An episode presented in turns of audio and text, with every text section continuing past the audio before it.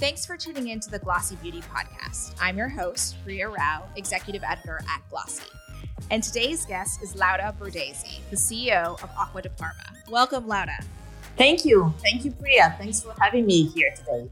So, Laura, you know, we have so many questions for you. Obviously, fragrance is such a hot topic right now in this COVID environment. And I would just love to hear a little bit about, you know, what you've seen pre and post COVID, like, because this has been such a monumental year for the entire beauty industry, but maybe so much more for fragrance because people aren't as going out as much.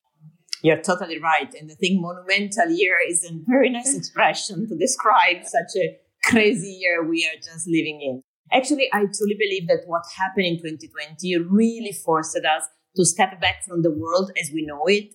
And our lives are and probably will never be the same.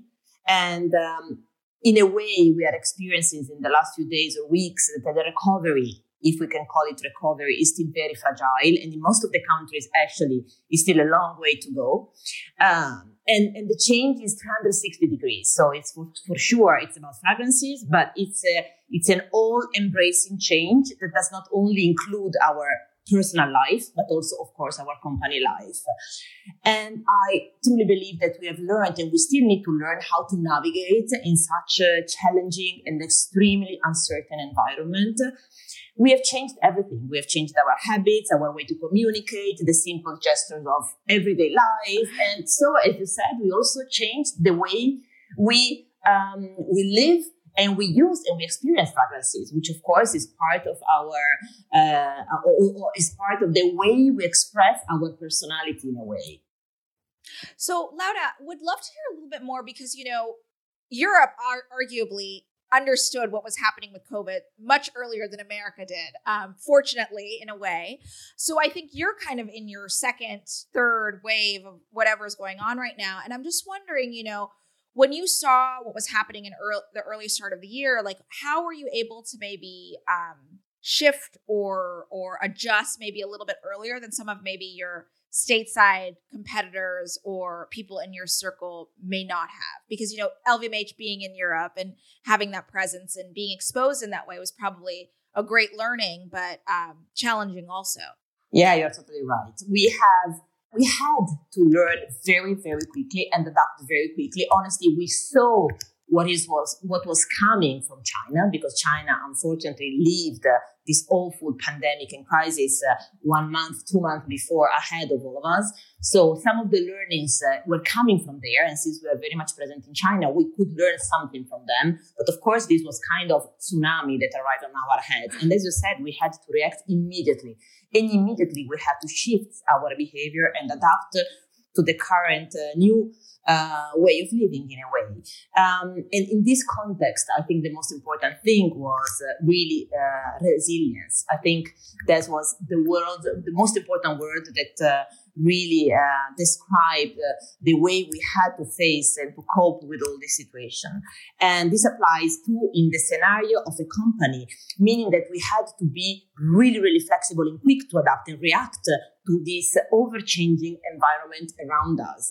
So, of course, being part of the LVMH group, this helped us because we all faced the same situation at the same time. So we had also a kind of overview, an umbrella overview, 360 degrees over different markets and different countries at the same time. And we all lived this together. So we were, uh, we had this common fil rouge, uh, all of us. But yet, uh, again, was, uh, have to say, was quite tough and quite hard. And I think um, everything we have learned is so deep into us that some of these things uh, that are running our habits will never change again. So, Laura, from your perspective, you know, you know, here in the U.S., we're in New York, we're in month eight. You know, we're we're in it for the long haul. We expect winter to be pretty brutal, but I'm wondering, you know, from your perspective, like, what do you think is sticking? Like, from what you saw at the start of the year, you know, what we talk about here is digital and digital innovation, and you know, communicating with the customer online. But what maybe some of these learnings that you're mentioning, um, what do you think is proven to be resilient, like you said? Well, look, for sure, digital, as you said, but there is one thing for me, that is very important. Being Acqua di Parma, as many of the LVMH Maison, a, a, brand which is based on heritage and legacy. It's a brand that has more than 100 years of history. Um, to be honest, um, even within and during the pandemic and after the pandemic, our long-term vision, ambition, and mission has not changed, and this will never change. What really has changed are our short and mid-term priorities that have just shuffled. So first and foremost, uh, we put at the center the health, safety, and security of our team, people, and community around the world. That was and still is, of course, during this second wave or third, as you said, is our first and common priority.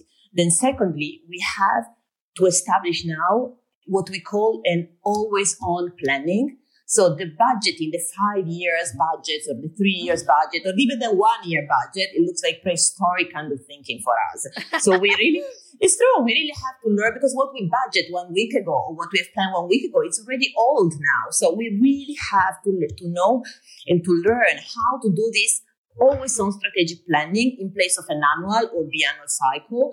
By using scenarios and real-time data we can make really the best decision at any given moment. So this is a huge great learning that i think will last hopefully forever because i think it's a totally different way of working compared to only a few years ago. And then i would say the third very important point that i think it was a shift that uh, that will stay and will remain. Is really the need to implement a constant flow and exchange of internal communication to ensure a common strategic context and alignment within all the people. So we learned that sometimes with our teams it's even important to over communicate because the team they were spread. So we didn't have any opportunity to meet in person. So we were missing this personal relationship the empathy of the relationship which is important. Okay. We can do a lot of things via Zoom and via Teams and, and it's very efficient. That's no doubt about it. So again, we have learned a different way of working that will remain. We will continue to do a lot of meetings uh, like we are doing now, which is great. But at the same time, uh, we also learned that it's more and more important to over communicate with the teams internally because this physical part, this emotional part is in a way missing. And this, this over communication is something that was not there before. And even though we are part of the LVMH group, as we always work like a startup in terms of project implementation. So, for example, that's why we have started to uh, share information and feedbacks among the teams. And we thought that it's extremely valuable to face these very challenging times. So, Laura, when you go back a little bit, I'm wondering about the planning piece because I've heard that you know, from many CEOs and many founders that, you know, what happened last week or last month actually has no indication of what's happening next month. So as you go into the end of the year and holiday, which is a big, big beauty se- season, a big, big fragrance season, it's the time of sending all those amazing gifts and obviously your heritage brand. How do you plan for holiday? Good question. Look, um, what we are experience, uh, experiencing is that this season will be, of course, a digital season. So it will be very, very different from all the previous holiday season we have experienced. First of all, it will be mainly digital, mainly online. Of course, the digital or the physical part will really depend on the evolution of the pandemic in, in, in, the next few weeks eh, because eh, as you said before the situation especially in europe but in us i think is exactly the same it's changing every day and honestly it's even getting worse and worse so one week ago it was different than today. Today many of the european countries are restarting curfew and lockdowns. So it's really it's really bad. It's really crazy.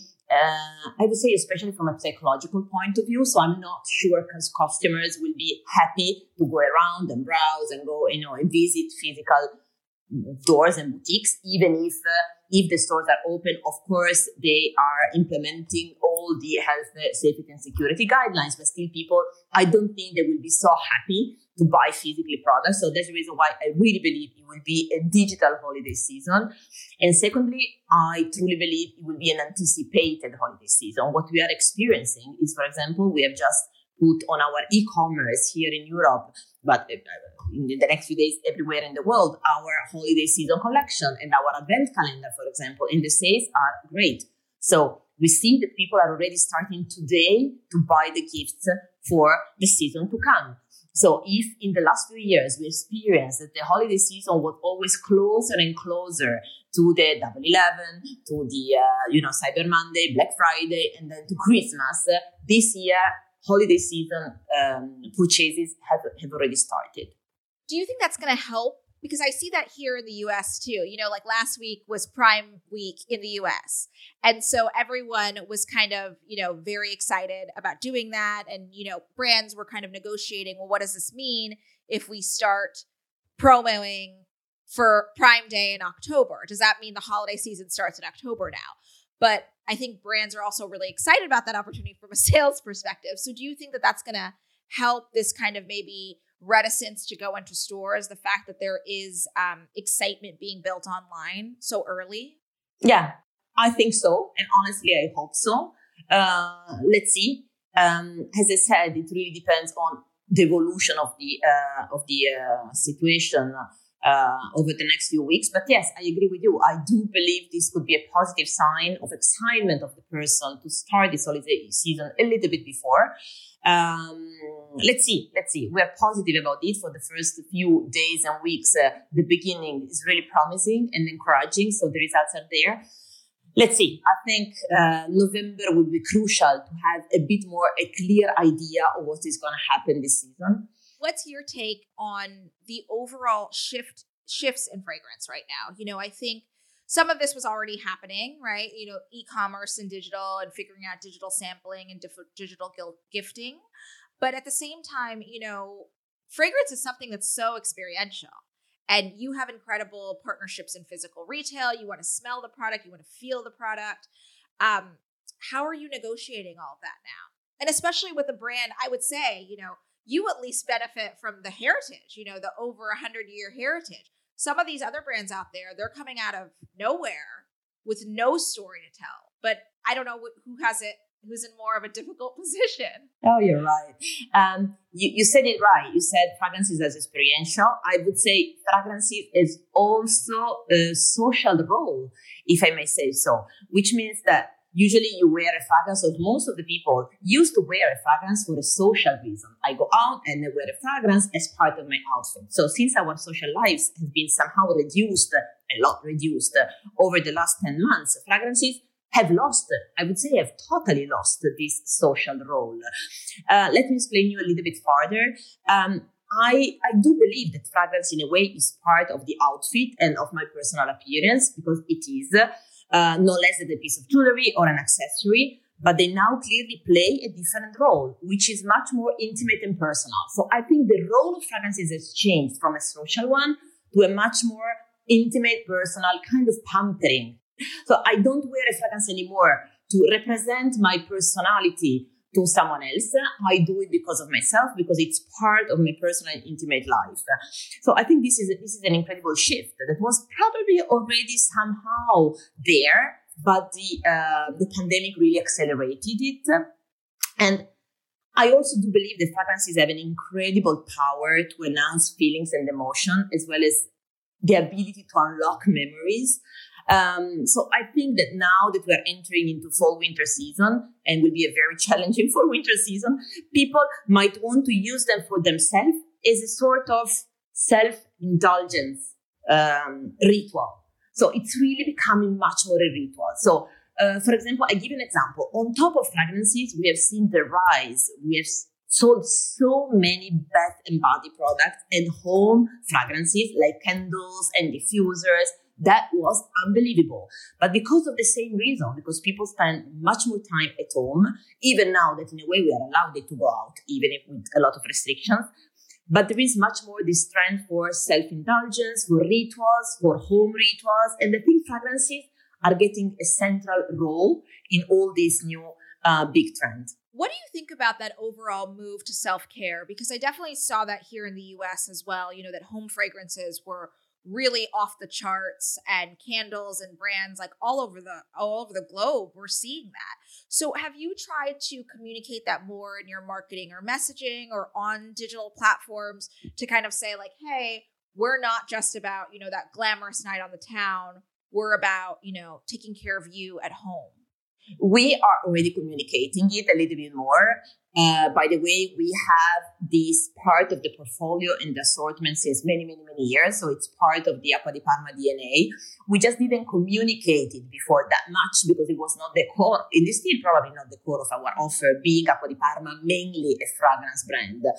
Um, but yes, you're right. We saw that these kind of fragrances that you leave in the house, which are not personal fragrances but home fragrances, are getting such an important role in the lives of the people today. That yes, we are communicating it on the digitals, on our organic, on our site, on Instagram, and so on, uh, in a different way and in a bit more loud way. Because you're right, we think that probably Acqua di Parma is still not that well known for this kind of home fragrance collection. And by the way, uh, in Europe, it is already because, of course, Acqua di Parma in Europe versus the United States, we, we have here a, a, brand awareness which is much higher, of course. So people here they know already since many years that we have a beautiful collection of candles and diffusers. But yes, you're right, we're communicating a little bit more. And in a way, Acqua di Parma is also benefiting from the trend of uh, this trend of self-indulgence ritual, uh, which is not made to be social but more intimate, because we are not a show-off brand. So the fact that people are leaving fragrances in general, either personal or home fragrances, much more as a self-pampering ritual, it's really something that we have in our DNA. Our fragrances are made from the core value of lightness, uh, are fragrances that always allow the essence to shine through. Uh, they never cover, they never clutter. So these are really luminous and light fragrances that have always been created and developed with this idea of uh, intimate fragrances more than social. So I think this trend is really benefiting us. So you think it's really about kind of communicating that more and making that awareness known both, you know, obviously yes. in Europe, but all over the world. Tell me a little bit about the customer, Laura, because, you know, I'm wondering if you've seen that shift quite a bit with who or he or she was pre-COVID, with who he or she is now. You know, with all the digital initiatives that you're doing and all the the support that you're you're you know you're making in terms of communicating, what that's been like. If you've seen a, ch- a shift or change. We have seen a shift in our customer base, but for the time being, not as big as you could imagine.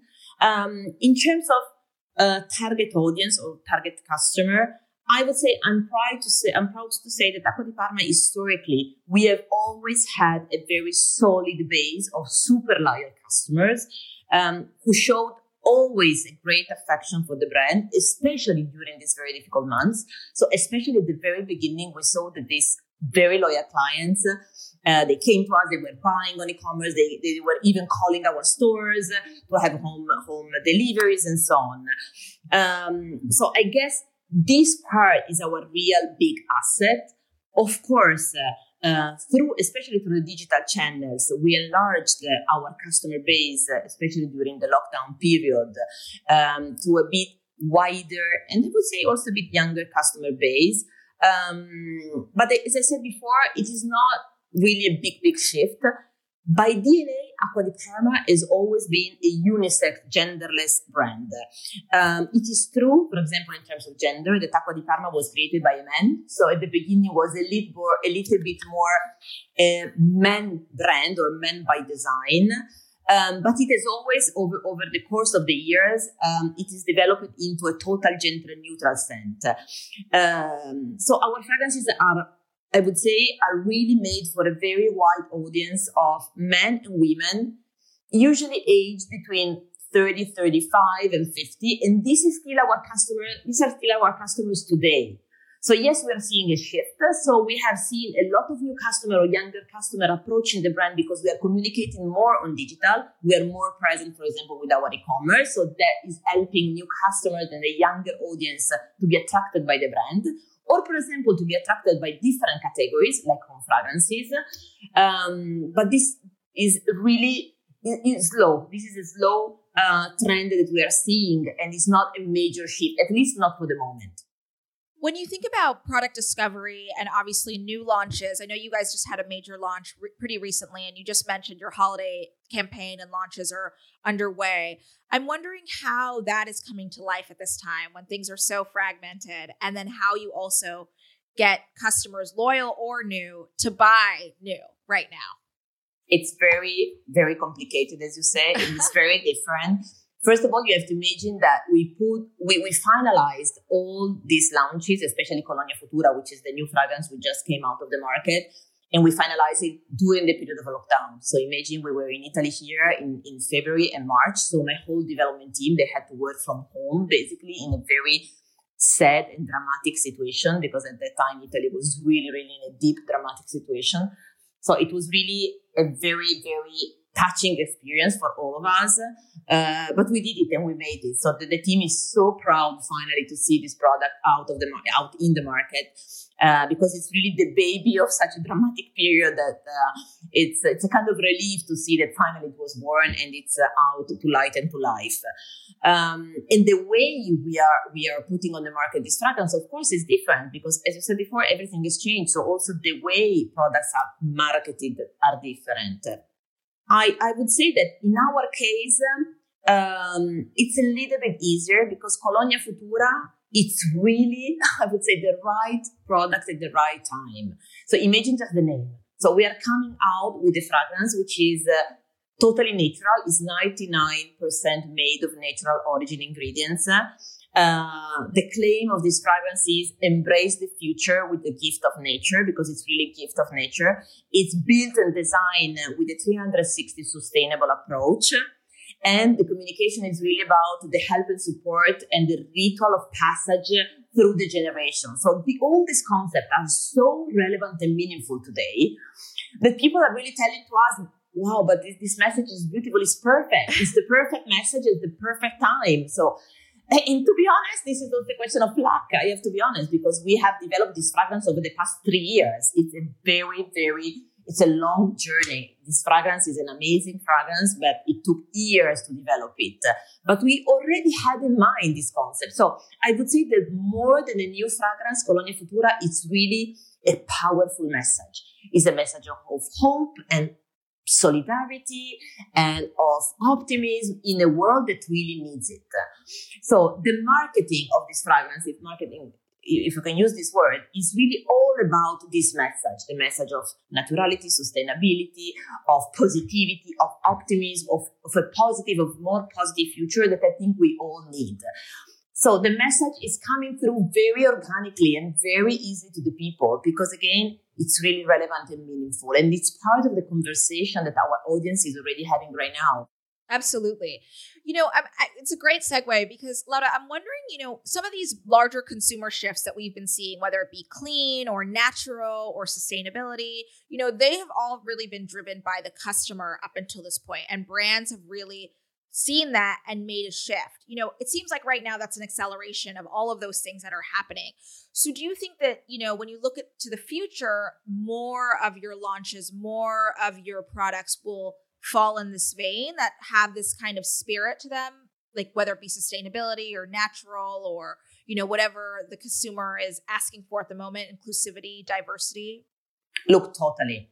And to us, is not what customers are asking right now. To us, it's really part of our core values and our DNA.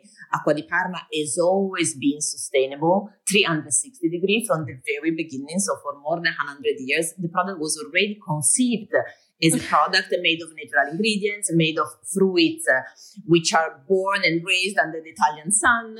Uh, everything is uh, handmade in Italy by craftsmen and artisans and families that really pass these rituals from one generation to the other. So we really have all these core values in our DNA since the very beginning. The thing is, we just decided because these themes are getting more and more relevant across all the audiences we just we really decided to communicate them a little bit more. We have always been a brand where understatement was a key word for us. We are not a show-off brand, so we we have done a lot of things, but we never communicated it in a loud way. We just decided to start communicating it honestly before the pandemic.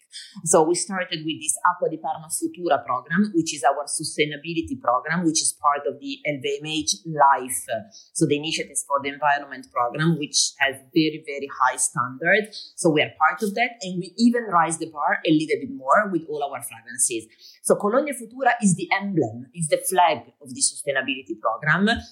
But as you said, to us is not an arrival point. It's not something that, you know, that we did it and then we restart doing things in another way. Not at all. This is just the emblem and the perfect expression of how we can be sustainable 360 degrees from the scent, which again is made of natural ingredient, from the label, which is made of uh, uh, marbled uh, um, elements, from the cap, which is recyclable, from the glass, from the paper that we use. So everything has really been conceived to be sustainable. And all we have learned through the process of creating Colonia Futura will be then, is already roll out in all the rest of our portfolio. Of course, it will take a little bit of time because these kind of processes are uh, long, difficult, and expensive, but we are already doing so. So everything we have learned in this journey, because sustainability is not an objective, is not an abstract goal. Sustainability is a journey. So every day we have to make a step forward. Um, and we are already doing all the steps. So everything we have done for Colonia Futura, we are now already rolling it out in the rest of uh, our new products coming in the next few years, but already in the current product portfolio that is already on the market. Laura, what's your take on um, heritage companies or luxury companies trying to do this? Because you mentioned a second ago, it's long, it's expensive, you know, it takes time. And there are so many indie brands out there coming up, you know, every minute, every week, every day. And I mean, you know, I think it's been harder for other conglomerates, some conglomerates, LVMH being one of the few exceptions, to really drive change going forward. So, will you talk a little bit about that from where you sit? Yeah, sure. I think even more for luxury brand, uh, this idea of sustainability is super important because luxury is and has to be sustainable. And it's something that we cannot forget anymore. So it depends only on how company are going to include and incorporate and, and live because the company has to live sustainability from the very beginning. Uh, every single employee has to be an ambassador of the sustainability plan of the company. So it's really a big, big change, organizational change, but also a change of mindset in the people who work for the company. Um, you said it well. It's going to be expensive. It's going to be difficult. It's going to be uh, hard. We have to change the way we produce, we source, the supply chain. There are so many constraints, and so many challenges and difficulties, especially in a moment like this one where everyone is looking at the top line, at the bottom line, and we're all trying to, you know, save costs and, and, and, and do some economy of scale. So yes, for sure, it was hard before. It's even harder now that is something we have to do, full stop. So uh, our take, our point of view on this is that, especially again for di Parma, where sustainability is not uh, one of the many values, is the value, is inside our products. And it has always been there since 100 years. So it's part of our heritage, of our legacy, of our essence, of our core DNA, of our mission, of our purpose. is so important for us that uh, yes maybe it will cost a little bit more maybe it will take a little bit more time but we have a very clear vision of where we want to go and um, and we are going to fight for it. And in this respect being part of the lvmh really help us. Because of course the group is also providing us guidelines and know-how and knowledge and you know consultancy. So we can really um, we can really leverage uh, some of the strength of the group. And the group is honestly amazing in terms of sustainability plan. And this is helping us also to be part you know of a broader and wider uh, vision on this respect. And it makes sometimes our life of course a little bit easier in this respect beyond um, you know sustainability i'm wondering what your perception is of luxury beyond how it's changing like whether it be for the consumer is it ease is it access you know because you're seeing all sorts of kind of very strange definitions of luxury pop yeah. up. But you know, as a heritage company and one been around for over 100 years and part of such a incredible group, I'm wondering where else you see the tides turning for the luxury division of of beauty and of fashion and lifestyle. Oh, you're right. Luxury has many different definitions and they are changing so fast. You're totally right. Look, for us, luxury is really means really being authentic and uh, delivering a message. So it's not just about products. It's not just about quality and it's not just about accessibility or, or, you know, quality price ratio. I think today people do not want to buy only into luxury products. They want to buy into messages, into a purpose, into something they really believe in, into something they feel it's relevant and meaningful for them. And here, I think there is the concept of luxury, even in beauty. So to me, luxury is becoming something more, uh, more personal, more related to beliefs and to purposes. So it's even more difficult because if few or many years ago, luxury was really linked to a price positioning or was linked to, you know, to big brands or to showing off logos or things like this. Today is much more subtle, is much more conceptual, is much more cultural. So it's really about delivering messages, purpose and contents that are relevant and meaningful for their customer audience. And I think if you are able to do that, you really create uh, um, a, a strong relationship with emotional relationship with the target audience whether it's within LVMH or other competitors or other brands that you see in beauty or our outside of beauty, is there anyone that you look at that say you say, "Wow, that's really innovative," or that they're speaking to their customer, you know, in a different way that I wouldn't have expected, whether that's look, within the within the family or outside? we really uh, monitor the market very, very carefully. So there are so many brands within the LVMH group and outside the LVMH group uh, that I really respect. And they are doing amazing things right now. You mentioned before there are a lot of indie brands which are original and quick and flexible and agile and have great ideas and they are able, you know, to bring them to the market very, very quickly. So I really admire that. Um, I would not say there is just one single brand we are strongly, you know, referring to. To me and to my team is really about cherry picking. So there are so many positive things that we see here and there that we might take inspiration and we might say, oh, look, they're doing these things in this very nice way. We might take inspiration. We might see what they do. But honestly, I always, always push and challenge my team to say, there are so many brands doing so many things today. You don't have to forget who we are. That doesn't mean to be always self-referring. It means that we now more than ever in the world of brand banalization, we need to know who we are. We need to go back to the core, go back to the fundamentals, uh, things which are our main strength, our main asset, which is really the core of the brand and push it farther and push it farther. Of course, having a look to the external world, but starting from what we are, what makes us different and unique and exceptional and, and desirable versus our audience. So the answer is yes. We, we, we look at so many competitors. There are so many other brands I love, but in general, I really try to take inspiration from everything, not only from beauty. I, I the best inspiration we take from other industries, other markets. There are so many interesting things coming around, but still to me, the challenge is we have to remain true to who we are. Because if not, all the brands will look alike. And this is a little bit of a risk today. they do look alike. A lot of them very much do look alike, especially when you start to see so many of the indie brands with that very like minimal font and minimal packaging. It's like, you know, you could pick it out. You don't know which one's which. Um, you know, if, I, if, if I might interrupt you, you know, I course. always I always do this test that when, when my teams comes to me and they show me some proposal for assets and contents or videos on TV or whatever, I always say, take away the, the, logo, take away the logo. Can you say that this is really Acqua di Parma? So cover the logo with, with an end and just, is there anything that really conveys our value that clearly stands for Acqua di Parma in this image, in this rendering, in this shop, in this uh, key visual, whatever? Uh, if the answer is not that you can you could put whatever logo on it and it will look the same, then it's wrong. It's wrong everything we do has to really convey the same message in a, in, in a seamless, consistent way globally. And this is so important. I love that Tess. That's such a good, you know, tip, I think, for the, our listeners out there and future CEOs to listen to that.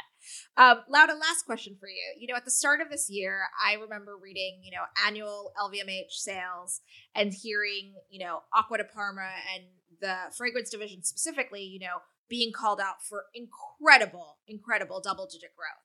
So when you think about, you've been CEO now for a little over four years, if I'm correct in saying four that. years, four, four years. years. So you know when you're coming off of such a high in 2019 um, with 2020 results, and you know this year again has been monumental. How are you forecasting or thinking about growth in the year to come?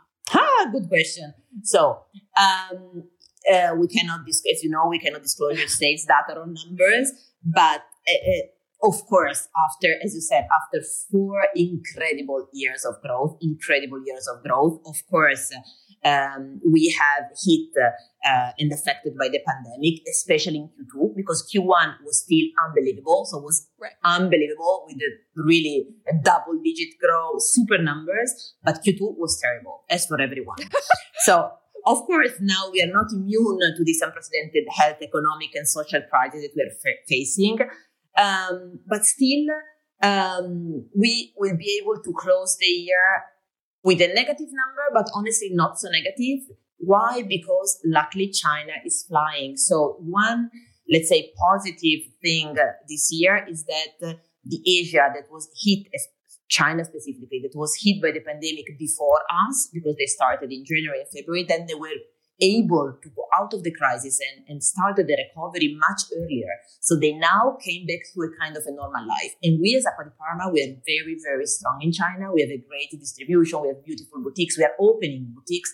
We already opened three boutiques this year. We are, we are super, super strong. The brand is super desirable. So the numbers there are growing super fast. And this is not totally, but kind of compensating the losses that we are having in other regions of the world. So for sure this year we will close on a negative. Luckily, it will not be so negative, and and we are and we are lucky mainly for China, but also for the rise of the sales on digital and e-commerce, which again uh, uh, they are even triple digit, but honestly starting from a kind of small base because Acqua di Parma was small in digital, so these numbers are not still so big, but still also the digital and our e-commerce was able to help us compensate partially the loss in the brick and mortar that were closed for many, many months this year. Um, regarding 2021, you know, we already started the budget season, and uh, I have to be honest, it will be the toughest budget season ever because it's so difficult. The situation is so unpredictable that is we would need a crystal, a yellow crystal ball to really know what is going to happen next year. So um, we are building up a budget for 2021, which is ambitious because we need to remain positive. and especially for a niche brand like Acqua di Parma, I think we still have a blue ocean to explore around the world in Asia first and then in e-commerce. So there is very much room to, to, to, grow and a lot of potential to unlock in many parts of the world, despite this crisis will probably hit seriously the first semester of next year. So we foresee a positive 2021. Um, we will be probably very close or even a bit higher than 2019. So we will fully recover the losses. Uh, and this is very positive, but we have to be prudent. We have to be careful. We have to prepare already a profit protection plan. We have to prepare, you know, date and gates where we have to take the decision. And we said at the beginning of the interview, it's so important to be flexible in driving and managing the company because whatever happens we need to move the wheel according to the situation. And this is, I think, the toughest part. And again, we have to be ready to do this ongoing and never ending budgeting session every month or every week. Uh, but to answer your question, we are preparing a 2021, which is going to be positive. We have a lot of projects. We want to be positive. We need to be positive. And I think we have a lot of assets to make uh, uh, the curve change and grow up again. And, um, and then confident that even if the situation will be still challenging and tough and, and, and uncertain, at least for the first semester, uh, it will pick up.